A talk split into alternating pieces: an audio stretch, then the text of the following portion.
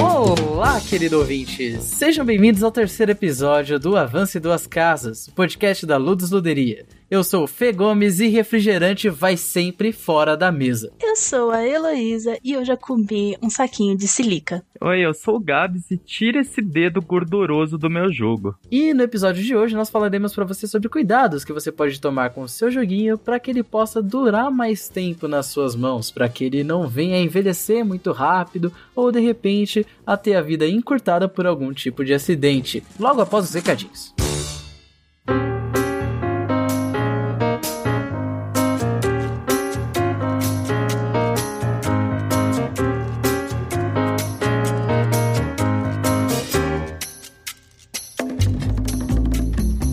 Precisa se preocupar, ouvinte, porque eu juro que o bloco de recadinhos de hoje é super curto. A Ludus mudou o seu horário de abertura. Agora nós estamos abertos às sextas e sábados, das 6 da tarde às 10 da noite e aos domingos, das 4 da tarde às 10 da noite. Então, se você quiser jogar com a gente, fique atento a esses horários. Sem mais enrolação, vamos pro programa.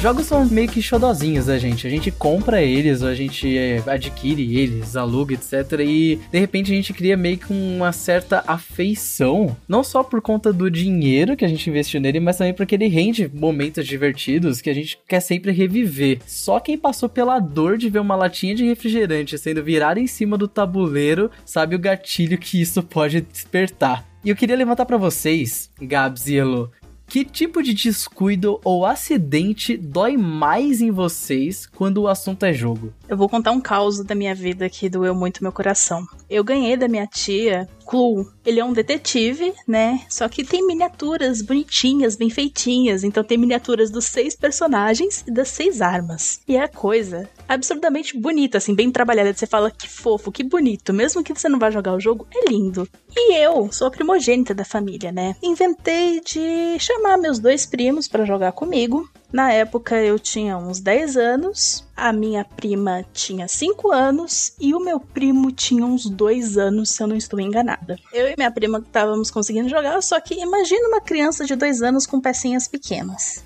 É, ele engoliu uma pecinha. Ou seja, o descuido que você mais detesta é desrespeito à idade mínima pro jogo. Olha, eu já fui essa criança de comer pecinhas de jogos, então eu não posso julgar essa criança. Quando eu era bem pequenininho, eu nem lembro minha idade assim, mas eu lembro de me contarem que estavam jogando War no Guarujá. E eu cheguei pertinho de curiosidade, peguei uma pecinha, eu, hum, uma pecinha, parece uma balinha e. Será que tem gosto de morango? Então, não sei nem se era uma tropa ou se era uma frota. E aí cabe a primeira dica de cuidado com o jogo, né? Deixe nas mãos de quem sabe cuidar dele, de quem tem a idade mínima para jogar. Assim, a pecinha de War eu até entendo, parece ser aquelas balinhas de geleia, mas, cara, você, tipo, comer o cano de aço do Clu é. Entendeu? cano de aço. Nossa, ainda bem que não foi a faca, né? Imagina se fica entalado na garganta da criança. Acho que não dá para falar sobre cuidados de jogos sem falar de componentes, né? Os jogos têm componentes dos mais diversos, assim. Por isso que na caixa geralmente vai ter a idade recomendada. Não só para a pessoa entender como joga aquele jogo, mas para tomar certos cuidados com os componentes. E essa parte de cuidados com os componentes já entra a primeira lista de itens que você pode comprar para te ajudar a cuidar do seu jogo. Começando pelos famosos sleeves. Sleeves é uma palavra do inglês para luvinhas. É literalmente luvinha para carta do seu jogo. Geralmente, quando os jogos vêm com cartas, elas acabam desgastando depois de um tempo por conta do uso, porque cada pessoa tem na sua própria mão uma certa porcentagem de gordura, ou a galera joga enquanto tá comendo, enquanto tá falando, e aí isso vai prejudicando a cartinha e vai deixando o seu jogo com uma vida mais encurtada. Então você pode comprar esses famosos sleeves que servem para você guardar a sua cartinha e jogar o seu jogo tranquilamente usando elas, porque eles são transparentes, né? Então eles são feitos para você poder usar enquanto você joga. Eles não atrapalham atrapalham em nada a sua jogabilidade, só complica na hora do armazenamento, né? Quando você esliva uma certa quantidade de cartas, elas sempre acabam ficando com um espacinho a mais, né? Eu vou dar uma opinião bem pessoal agora. Sobre os sleeves, eu acho que se for uma coisa pessoal sua, não é tipo uma Ludus da vida, você, ah, eu vou jogar com os meus amigos, acho que compensa mais em plastificar as cartas do que eslivar elas. Plastificar é um pouco mais caro, mas o plástico dura bem mais. Você ficar eslivando, você gera uma grande quantidade de plástico usado e desnecessário para o meio ambiente. Então, Pô, tá certo, até porque você vai ter que trocar os sleeves em um determinado momento, né? Depende bastante do jogo também, né? Se for um jogo que tem uma certa raridade, um certo apreço seu, seja por dinheiro, seja emocional, né, um valor sentimental, acho que vale mesmo para preservar até o próprio tabuleiro, se compensar. Porque também tem jogo, por exemplo, um Uno. Talvez o preço que você vai pagar comprando sleeve para esse Uno, você compraria um outro Uno. É, a gente normalmente tá falando de componentes que são feitos de plástico quando você dá sorte, ou são feitos de papel e papelão. Então, gente, eles estão sujeitos à deterioração, querendo a gente ou não, sabe? Então, vale a pena às vezes você gastar um pouquinho a mais para você poder cuidar melhor do seu jogo, se ele for um jogo maior assim. Como o Gabs disse, se você estiver falando de um Uno da vida, vale mais a pena você comprar outro Uno depois e deixar esse seu velho para ocasiões mais festivas, digamos assim. Falando em festivas, acho que é um ótimo ponto, assim. Jogos que geralmente tem uma interação maior entre os jogadores costuma dar mais merda. Então, jogos que a galera vai jogar bebendo, vai jogar tacando alguma coisa no coleguinha. E aí entra no meu maior gatilho de jogo. Gente que joga com a mão engorduradinha, tomando alguma coisa em cima do seu jogo. Você consegue comer primeiro e jogar depois, ou jogar primeiro e comer depois, faz uma pausinha. Uma estratégia que eu sempre uso é, beleza, é um jogo longo, vai todo mundo precisar comer em um determinado momento. Pega um banquinho, algum suporte, coloca do seu lado na sua cadeira e deixa as coisas apoiadas em cima dele. Assim não fica tudo em cima do tabuleiro e o seu jogo corre menos risco de ser estragado porque alguma lata de Coca-Cola caiu em cima. Eu lembro quando eu tava na escola e eu não sei o que aconteceu nessa escola, que nesse dia todo mundo podia levar um board game. No caso, metade da sala levou War e a outra metade levou Clue. Mas aconteceu das pessoas levarem e tal, e era tipo uma festinha, tinha refrigerante, tinha umas coisas lá. Eu lembro que uma boa parte dos tabuleiros de War, assim, foram parar no varal da escola, porque derrubaram muita coisa. E foi um desastre. Não façam isso, gente, por favor. E tomem cuidado com as crianças. As crianças são muito desastradas. Isso me lembra de uma história que um grupo de pessoas estava jogando Ticket Ride e um dos jogadores estava tomando. Era vinho quente? Eu não lembro se era vinho quente ou não, mas era vinho. Estava tomando vinho muito próximo do tabuleiro. E a pessoa que estava arrumando a caixa deixou a caixa esbarrar na taça de vinho e adivinha o que aconteceu?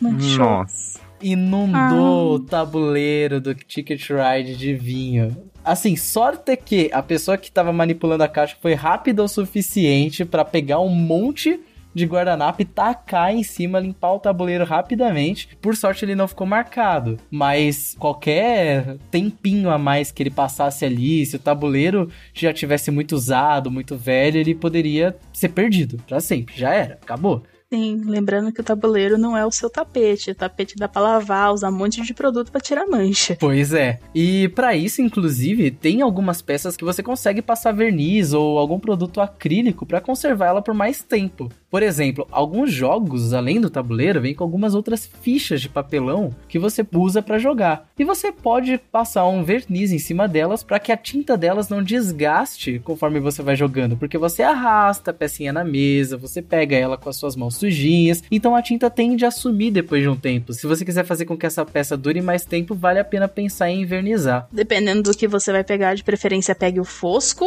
não pegue o, o outro, porque senão vai ficar meio estranho a sua peça. E se por acaso você achar que verniz é muito caro, uma outra coisa que funciona muito bem é base de esmalte de unha. Ajuda Sim. a manter as pecinhas tão bem quanto um verniz. Acho que a sua história do vinho, Fê, lembra bastante situações que acontecem envolvendo bebida, né? Então, bebida é uma coisa que deixa o pessoal alegre, feliz, não pensando muito bem no que tá fazendo. Então, uma situação que eu lembro foi jogando um Zombicide, que é um jogo, para quem conhece, um tanto quanto caro, com bastante miniaturas, vários tabuleiros, E o meu irmão foi muito empolgado demonstrar uma coisa que estava acontecendo no tabuleiro e derrubou uma caneca inteiraça de cerveja no tabuleiro. Mas foi um banho que, além da gente ter que interromper a partida que estava começando, a gente teve que deixar no varal por horas, se não dias, Caraca, pra secar aquilo tudo. Mano. E detalhe que o jogo não era nem nosso, era um jogo emprestado. Isso é a pior parte, na hora de devolver, explicar o que aconteceu. Caraca. Muita gente, quando vai na Ludus, acaba perguntando pra gente: Nossa, onde eu posso comprar esses plastiquinhos? Para que eles servem? Como vocês fazem para cuidar dos jogos? São esses tipos de cuidados que você tem que pensar na hora de preservar o seu jogo. Porque vai acontecer alguma situação que vai deixar ele em risco.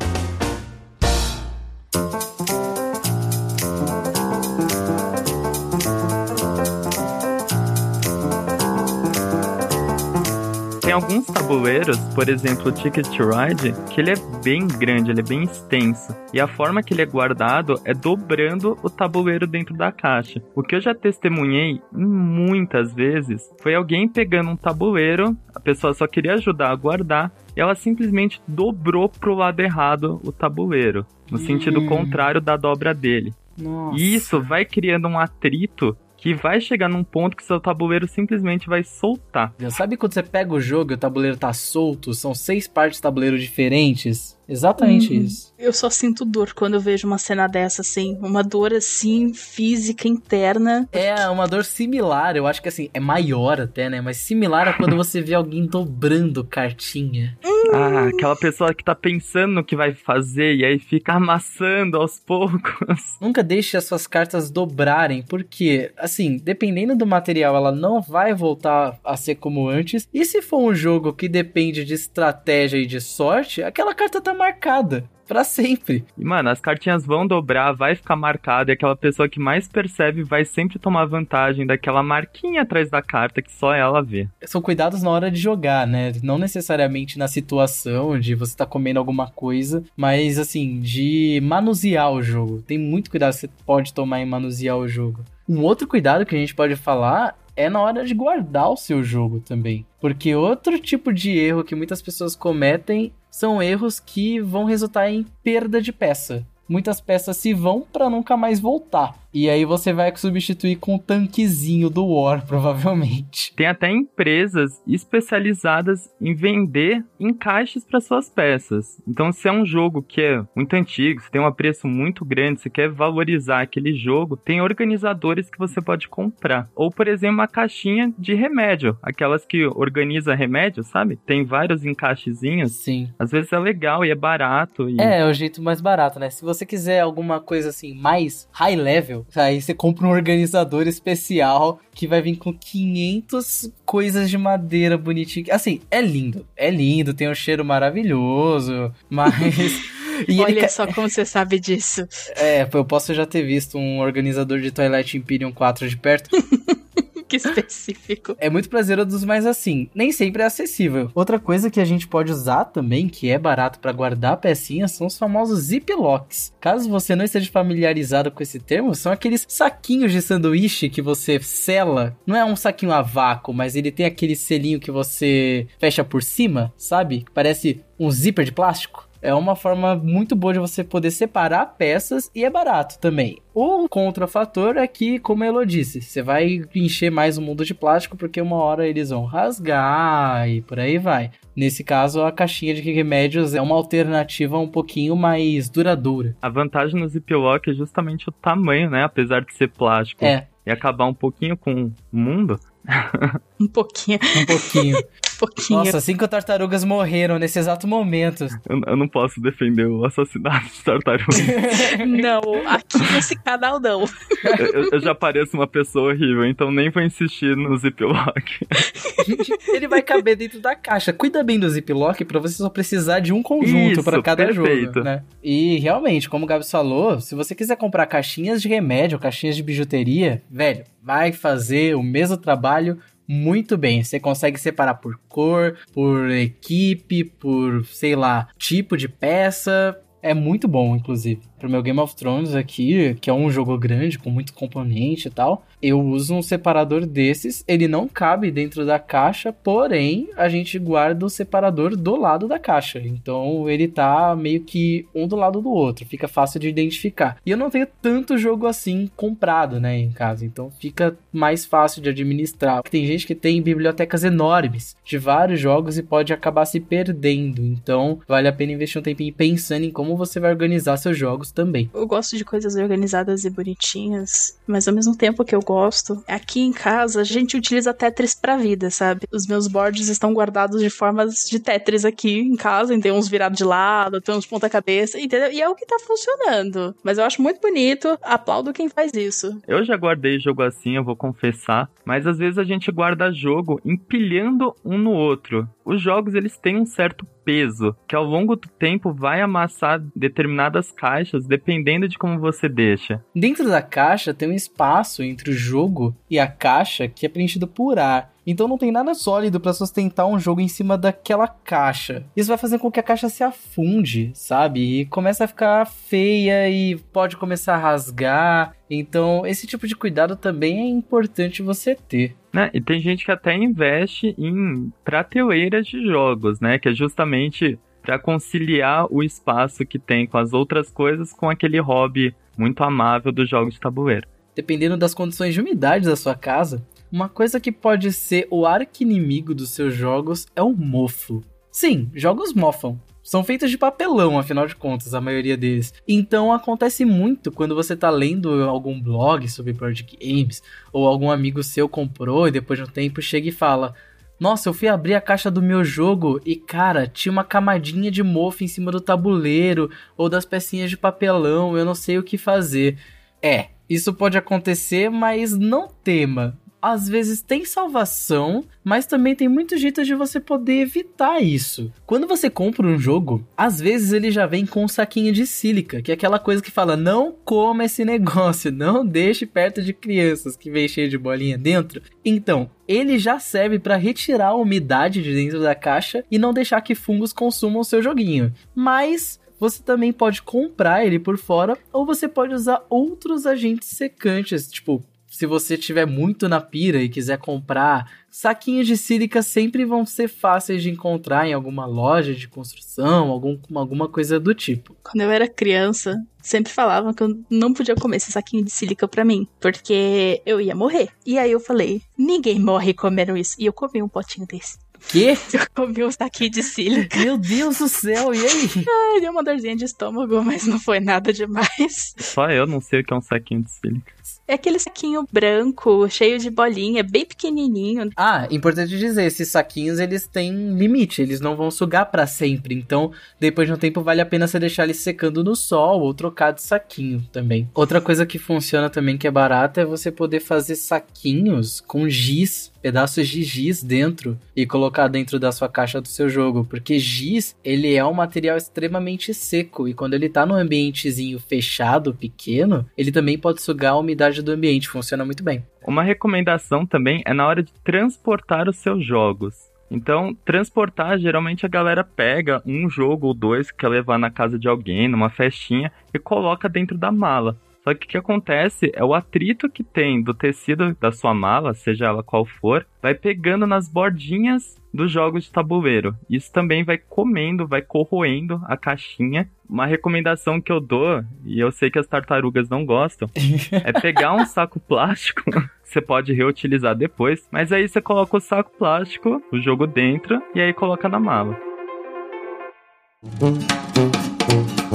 E você acompanhou a gente até aqui, muito obrigado. A gente espera que você esteja curtindo o Avance Duas Casas. Esses primeiros episódios são bem introdutórios, que é para você que não está acostumado com o mundo dos board games começar a se familiarizar um pouquinho mais. E se você tiver algum feedback pra gente, pode mandar no e-mail monitoresludosluderia@gmail.com. Não esqueça de seguir a gente nas redes sociais @ludosluderia e não perca o nosso próximo episódio onde falaremos sobre o famosíssimo Among Us e os jogos que são parecidos com ele. Então é isso, galera. Até a próxima e tchau, tchau.